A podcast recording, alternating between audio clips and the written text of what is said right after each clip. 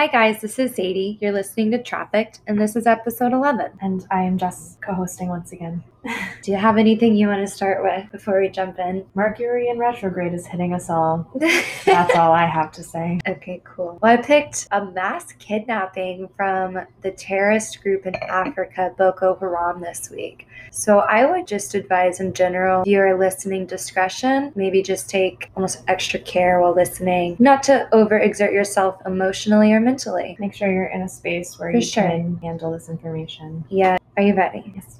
Okay, so I'm gonna give a little bit of an intro just because I've researched this for some time. It means a lot to me. I already respect and admire these women so much. I just hope that this story does a decent overview job. If people want me to, I can always do a follow up as well because there are so many victims in this case. So, some background. Boko Haram is a self proclaimed terrorist and violent extremist organized crime group, and they've been active since 2009. Their goal is to establish an Islamic state with strict adherence to Islamic law. They've murdered more than 27,000 people and displaced over 2 million others from their homes. Boko Haram roughly translates to something between Western education is forbidden and Western education is sin. Boko Haram dominates northern Nigeria, where Muslims are the majority against primarily Christians, who are the majority in the southern part of Nigeria. So it's already a religious battleground. The terrorists have a headquarters in the Sambisa Forest, which is in northeast Nigeria. And the forest, it's 60,000 square kilometers, which is 230 miles. It backs up to the state of Borno, which I want to say is just the north part of Nigeria. I think it's a region. Okay, so that northern region has been most impacted by Boko Haram because they're so close in proximity. Nigeria continues to be a battleground for what seems to be a decades long fight against armed groups of Islamic State West Africa Province, or ISWAP, and Boko Haram. The Nigerian president, Muhammadu Buhari, was elected partially on the promise to crush Boko Haram in his 2015 campaign. Since his election, Boko Haram on police stations and military bases have actually increased, though. Just keep that in mind. So, of the thousands of kidnappings they've orchestrated, most are to find and capture women to abuse as sex slaves. The others are used to strap suicide bombs to in order to murder large amounts of civilians in public places. And if that's not an option, then Boko Haram fighters are known for opening fire in public places. Men are either forced to convert to a Boko Haram fighter or they're killed. The terrorist group targets schools, churches, mosques, markets, police stations, and military facilities, and they've killed hundreds of students, mostly boys, attacking their schools and burning the buildings, as happens in the crime we're about to dive into. Gotcha. So it's very religiously motivated, but also with an emphasis on targeting educations. Mhm. So that's interesting. That is interesting. Most mass kidnappings in Africa are religiously motivated. Warlords target boys with the goal of molding them into child soldiers. To illustrate this, Joseph Kony's group, the Lord's Resistance Army, has been kidnapping kids since the 80s, and Kony's group has taken women and girls to work in camps or to be used as sex slaves. So it's a trend we've seen mm-hmm. historically. So, our incident schools in the region of Chibok, which is a city in Nigeria, were closed since March 18, 2014, due to fear that Boko Haram was planning an attack.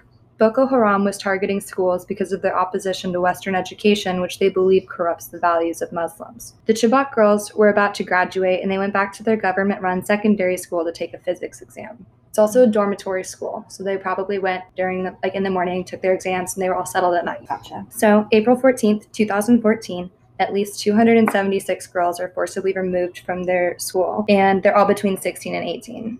So they're little. Mm-hmm. We can't really necessarily call them women yet, No, They are absolutely not. children, They're children, but and they're so old to where they aren't necessarily perceived this. They're old enough to where the crime wouldn't necessarily be deemed as heinous as if they've been very small school children. right, like if they were preschoolers. Right. And obviously, we don't see it that way, but that's the way that this would be viewed. Specifically, this group is known to target older girls. I believe on the notion that they can attack their choice to be there. That's a really big part of this. It's punishing the people who actively seek to be educated, specifically women. Gotcha. They are termed, as I've called them repeatedly, the Chibok girls Mhm. throughout this story. So they're in their dormitories when gunmen arrive and begin firing their weapons into the air, and that causes panic. And then they were forced onto the trucks. This was the first time Boko Haram's targeted girls on a mass scale, NPR Africa reported. Quote, in the past, when boys have been killed at schools that have been raided, the girls have been spared, told to go home, get married, and give up Western education. Some girls were able to use the chaos to their advantage by sprinting away from their attackers or jumping off the backs of trucks. Regardless, 57 girls escaped the day of the kidnappings, and three girls told a news source about their older sister who didn't escape with them. Quote, The gunmen came just as we broke our Monday fast. There was chaos everywhere. Her sisters and her ran as best the four could, but two of them fell down. One sister was pushed or picked up by her family, and the other was grabbed by Boko Haram fighters. Now, the Chibok community focuses on rescuing and reuniting the remaining 219 girls that were stolen from their families. The girls were forced to integrate into Boko Haram, and many felt too ashamed to return due to things out of their control, like a fighter insisting on marrying them or becoming pregnant. The Chibok girls were subjected to violent beatings and starvation, and they were shown on a video released by Boko Haram chanting the Quran. And their leader, Abu Bakr Shekau, said, quote, I abducted your girls. I will sell them in the market. That's horrifying. Yeah, it was actually aired on CNN. hmm I don't know why I thought we would get through this story with them just being kidnapped. I really had high hopes for this one, but of course. What's unique about this story is the vast amount of them that were kidnapped. These girls are survivors and they created an indescribable sisterhood that I think a lot of them can say saved their life. A major question in the town of Chibok was where were their girls? The government didn't know, and they actually admitted to this, which raised questions of their competence in national security. The overall assumption was that the girls were taken to the Sambisa forest, but others speculated that they could be in neighboring countries, including Cameroon or Chad. Some reports said the girls were married to militants for $12 a bit, like they were they were put up and sold as slaves. I think that's another thing that I even get uncomfortable sometimes equating human trafficking to slavery, but it's just it's modern day slavery. Right. These girls were literally put up on a stand and sold to men for twelve dollars. Yeah. I can't imagine how small that must make you feel. Oh. Know that your life to a man, to a bunch of people who stole you, is worth $12.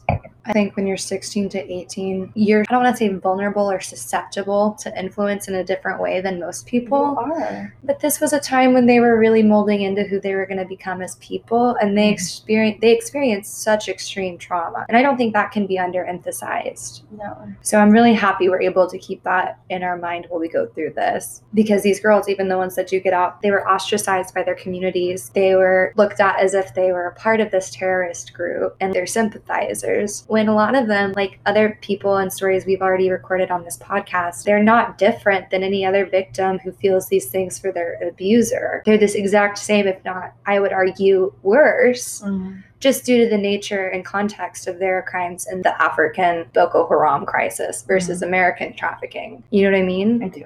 I think you can compare the two without necessarily diminishing them, while also just, I don't know, for me being amazed by the strength and the things that these women have overcome. Yeah. Okay, so two girls allegedly died from snake bites.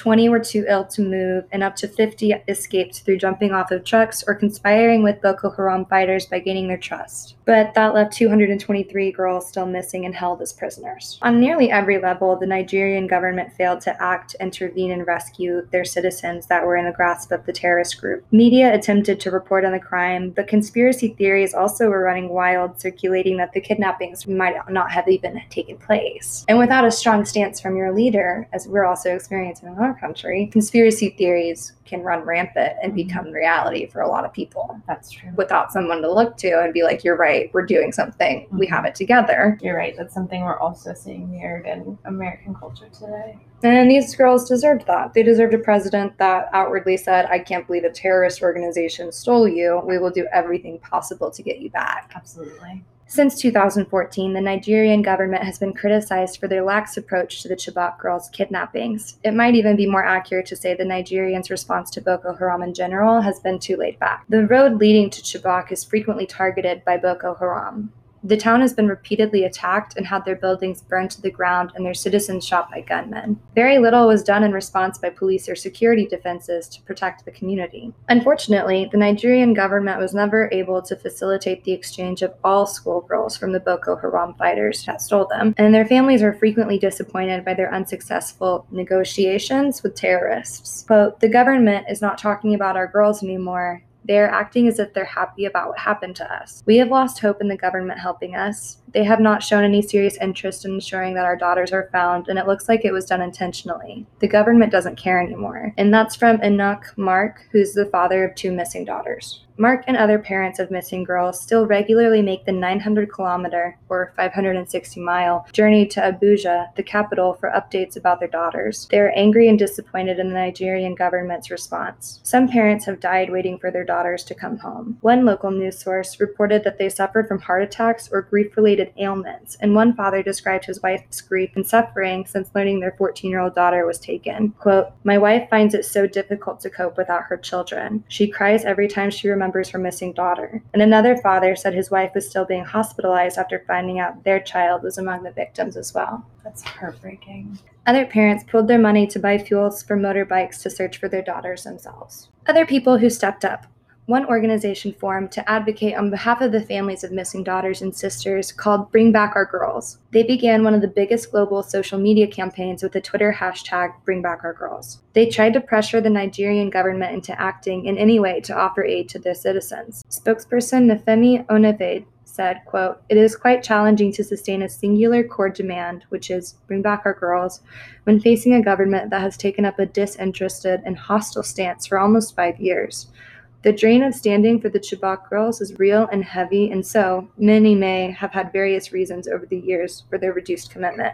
Finally, in February of 2015, the Nigerian military launched an attack against Boko Haram, backed by regional forces in the US, UK, and France. Boko Haram pledged allegiance to ISIL in 2015. That's when Chad and Cameroon sent military support for Nigeria in response. So, how many have been released? In May of 2016, an army backed vigilante group in the Sambisa forest found one of the girls with a child. Two others escaped in September of 2016 and January of 2017. In October of 2016, the first mass release of the girls took place after the International Committee of the Red Cross brokered negotiations between Boko Haram and the Nigerian government, and that saw the release of 21 girls. After three years, so now we're in 2017, the Swiss government, with the help of the International Red Cross again, helped the Nigerian government negotiate a prisoner exchange for 82 of the girls, leaving 113 unaccounted for. The families of those girls still missing were becoming used to the disappointment by the government's failed attempts to negotiate and act on the faith in words of terrorists, and more than 90 families had to be sent away from the capital after they gathered on information from the government that Boko Haram would be returning their loved ones.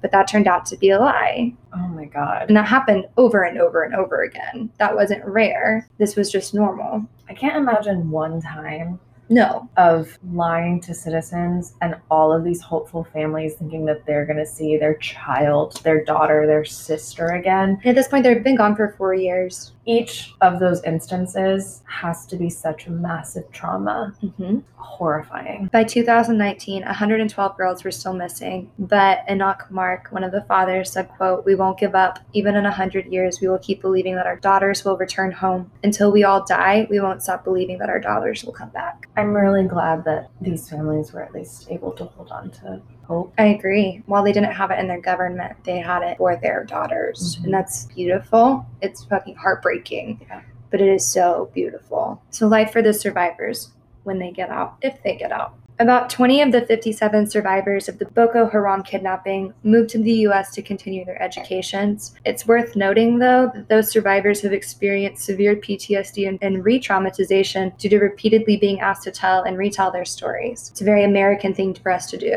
I hate when we sensationalize victims Mhm. and trauma. And I hope that's never the leading impression of this podcast. I don't even want to think about how many times these girls came over here and had to tell their stories to a news reporter or a journalist Who has- or anybody else who just wants a headline that makes it look like you care about a cause.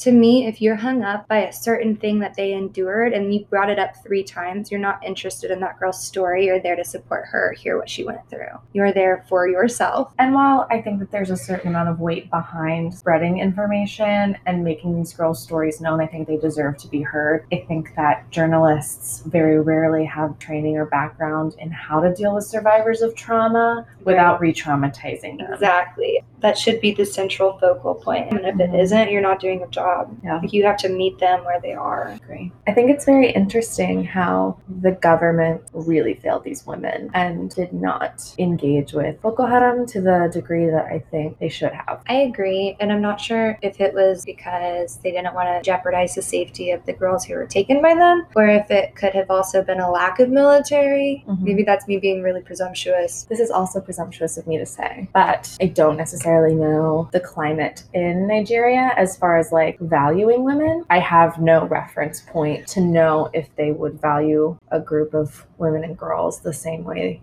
that they might if other people had been taken or men had been taken. I think this is the, one of 12 mass kidnappings that have happened from this group by itself mm-hmm. since 2009.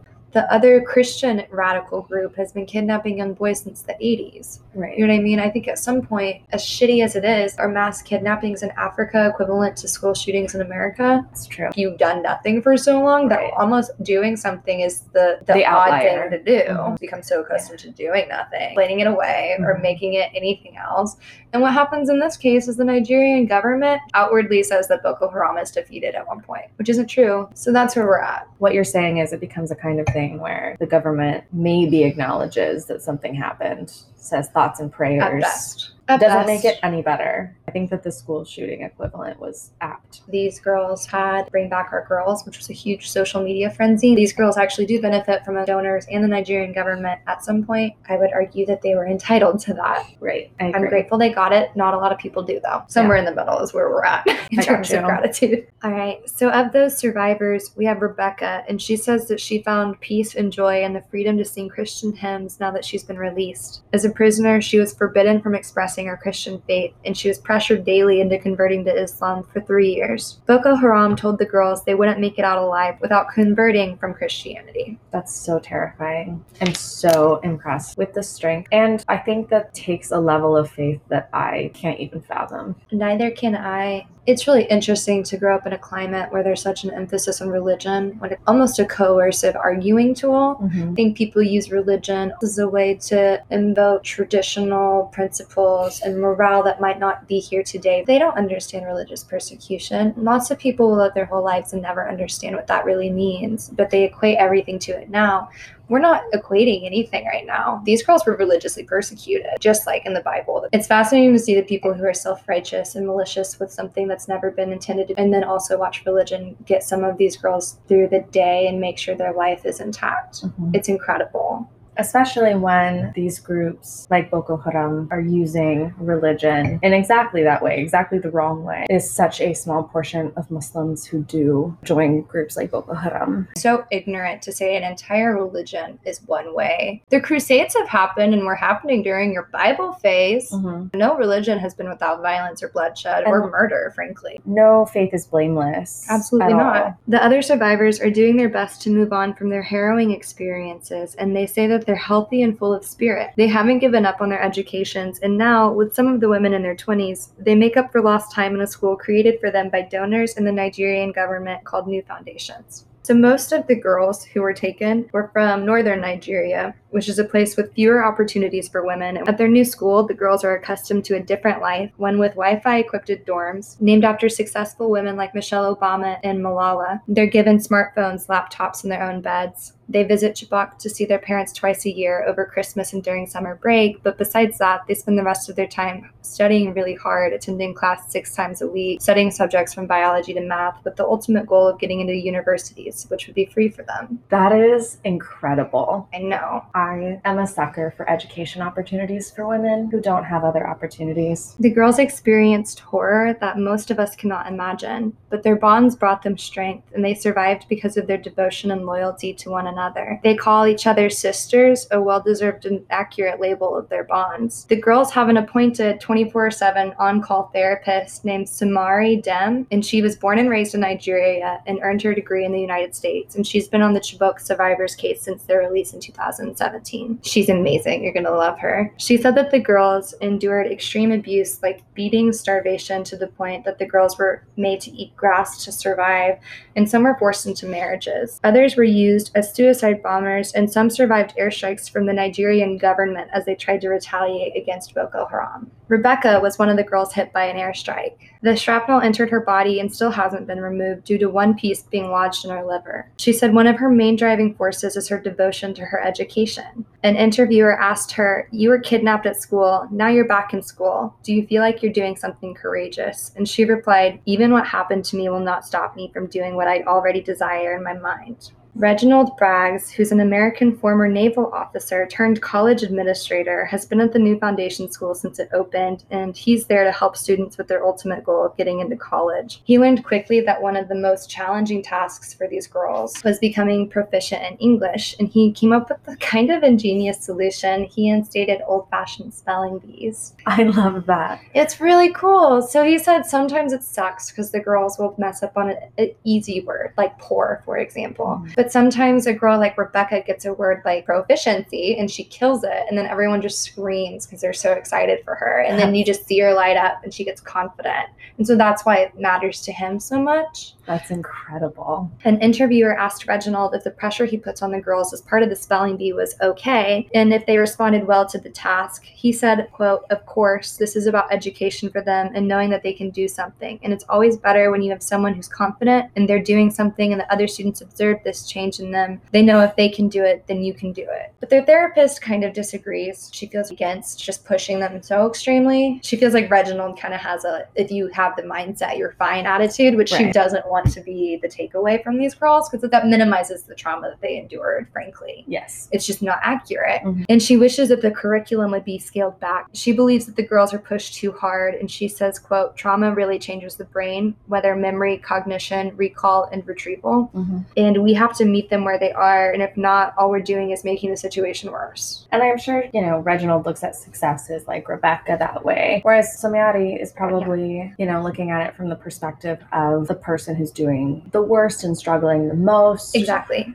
You know, they're they're looking at the opposite ends of the spectrum. And I guess when you think of that, I love that these girls have two people that are so different, but Mhm. kind of are there to see all sides of the girls Right. are being cared for. it's true. That's cool. That is It's beautiful. really cool. The survivors suffer from flashbacks and night terrors, and it doesn't help that over a hundred of their sisters are still missing. A girl named Grace said, quote, When she thinks of them, she cries, and she knows that place. She knows the condition. She doesn't want her sisters to stay there. She wants them to come out. The therapist uses several different therapeutic treatments to help them heal. She uses yoga and relaxation exercises. She leads individual and group therapy sessions. She commented that the girls are more resistant to individually speaking of their abuse, and she speculates that this could be because they were traumatized as a group and that maybe healing will come easier in a place where they can hold on to one another too. She says she never forces the girls to open up, and she said she has no idea how many of them are survivors of rape. She commented on the ambiguity between rape and forced marriage, though, which I thought was interesting and is Mhm. illustrated by a survivor Miriam. And she wasn't forced to convert because she was already Muslim. She was married off to a Boko Haram commander, and she gave birth to a healthy son, Ali, in the forest. After two years, her Boko Haram husband was the one who actually helped her and Ali escape, and she doesn't consider herself still married. Not always the case, but fascinating. Yes. I have another woman we're going to talk about at the end whose story is so similar. They were victimized the same. They Mhm. started the same. They were both taken from their families and inoculated into an organization that beat them and raped them into submission. So I don't think it's fair to look at Yeah. where they're at at the end of the day and be like, you were good, you were not. I think that's really unfair. Exactly. I'm very happy for Miriam that she is in a place where she knows that that marriage was not legitimate.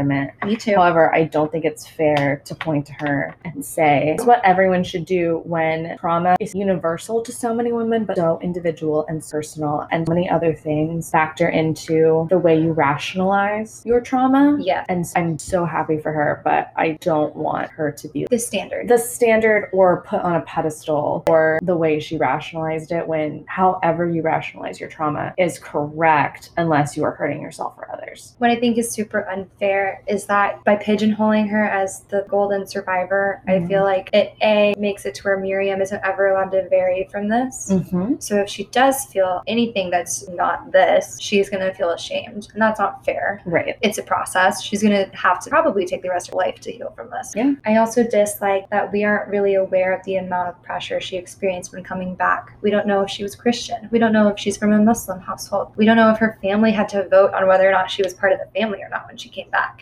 You know what I mean? Yeah. Like, we don't know if Miriam's attitude and this amazing I'm not married anymore was even her, or if this is the best thing that she had to cling to to be where she's at today. Is my only issue. There's so many unknowns. People are a product of so many different environments and beliefs that the way that they come out of a trauma very much reflects the beliefs and cultures that they were a part of. To finish Miriam, she'd been separated from her son for so long that he did not recognize her as his mother, and he is likely to face tough roads ahead. But Miriam hopes by pursuing her education, she can make his life easier than it would have been otherwise, and her son stays with her parents in Chibok while she continues her education at New Foundations. To Clarify. She got pregnant from her forced marriage? Yes. Okay. So she's saying that life for children of Boko Haram is hard, and we're about to see that in Zara. So one woman, Zara, survived a kidnapping from Boko Haram before the April 14th attacks, and she said she was presented with the choice of being married or being a sex slave. She chose to be married, and she was interviewed and asked what her marriage entailed. She said they lived together, she became pregnant, she gave birth to a boy. She was rescued before she gave birth, and she spoke to her husband on the phone before the government confiscated it from her. Her family is split. They're half Christian, half Muslim, and they voted on whether she should have an abortion and narrowly decided that she could keep the baby, but at great shame to her family. People labeled her a Boko Haram wife and called her a criminal. They didn't want her around and they didn't like her, and they hated her baby. He became sick and nobody took care of him and nobody liked him. Four nights before her interview, her nine month old son was bitten by a snake and died, and half of her family celebrated what they called God's will. Quote, Some were happy he died. They were happy the blood of Boko Haram was gone. How old is she? She's 17. I can never imagine hating a child because of who their father was. I couldn't either. That was an innocent child. Yeah. And an innocent child who gave birth to him. when they asked her what she wanted to do, she said she thinks about going back to school and wants to be a doctor. And sometimes she thinks about going back to Boko Haram and being a suicide bomber. Do you have any ending remarks? We can unpack as much of this as you want. There's so much. I can't imagine being from Nigeria or Chibok and being someone who lost my daughter, being treated by my government as such, let alone a survivor who has shrapnel in me. I just feel for these poor young women and girls. That being said, the girls who are at New Foundation have the utmost pride, and so many people in their country have, I would say, cultural pride in them. And they think that they're going to do things and change the entire world. They were already the most driven girls that wanted to be in school. Mhm. That's who got taken and hurt. And so I just have no doubt that they're also going to be the ones that pave the way for change. Human trafficking, it's so important to embolden people and their stories and their experiences. It's your job to help in that fight. I just am in awe of these women who went through what they went through and are still pursuing an education the way they are and have these goals and dreams for themselves. I mm-hmm. think that what Zara said about some days she wants to be a doctor, some days she thinks about going back and becoming a suicide bomber. I think it's interesting that she didn't say she wanted to go back and fight for them. She didn't say that. She wanted to die. She wanted to die. That's the takeaway. I think that that speaks to the trauma and the post traumatic stress disorder that is so apparent. And I cannot imagine my family celebrating quote unquote God's will when the child that I carried inside I wouldn't want to of live me. with them either. I would oh. think about going back to my abuser too if my family said that to me when my child died. the child that you carried in you and you cared for, and that people outwardly hated That was because half of of who her. his father was. Zara's the hardest. I can't move away from the awe that I feel at these women. I just know that one of the hallmarks of post traumatic stress disorder is depression and a lack of motivation and falling behind in school and work. Mhm. So, for these women to still be having night terrors and be dealing with something so traumatic and so life changing, and still at the end of the day be able to say, I want my education, I want a better life, I genuinely can't even fathom the kind of strength that that takes. The 24 hour human trafficking hotline number which is 1 888 373 7888, where you can text help or info to 233 733. Just a reminder that if you have any ideas for podcast topics in the future, you can email Sadie at traffickedinamericapodcast at gmail.com. You can also follow us or DM us on Instagram at trafficked podcast, trafficked P O D.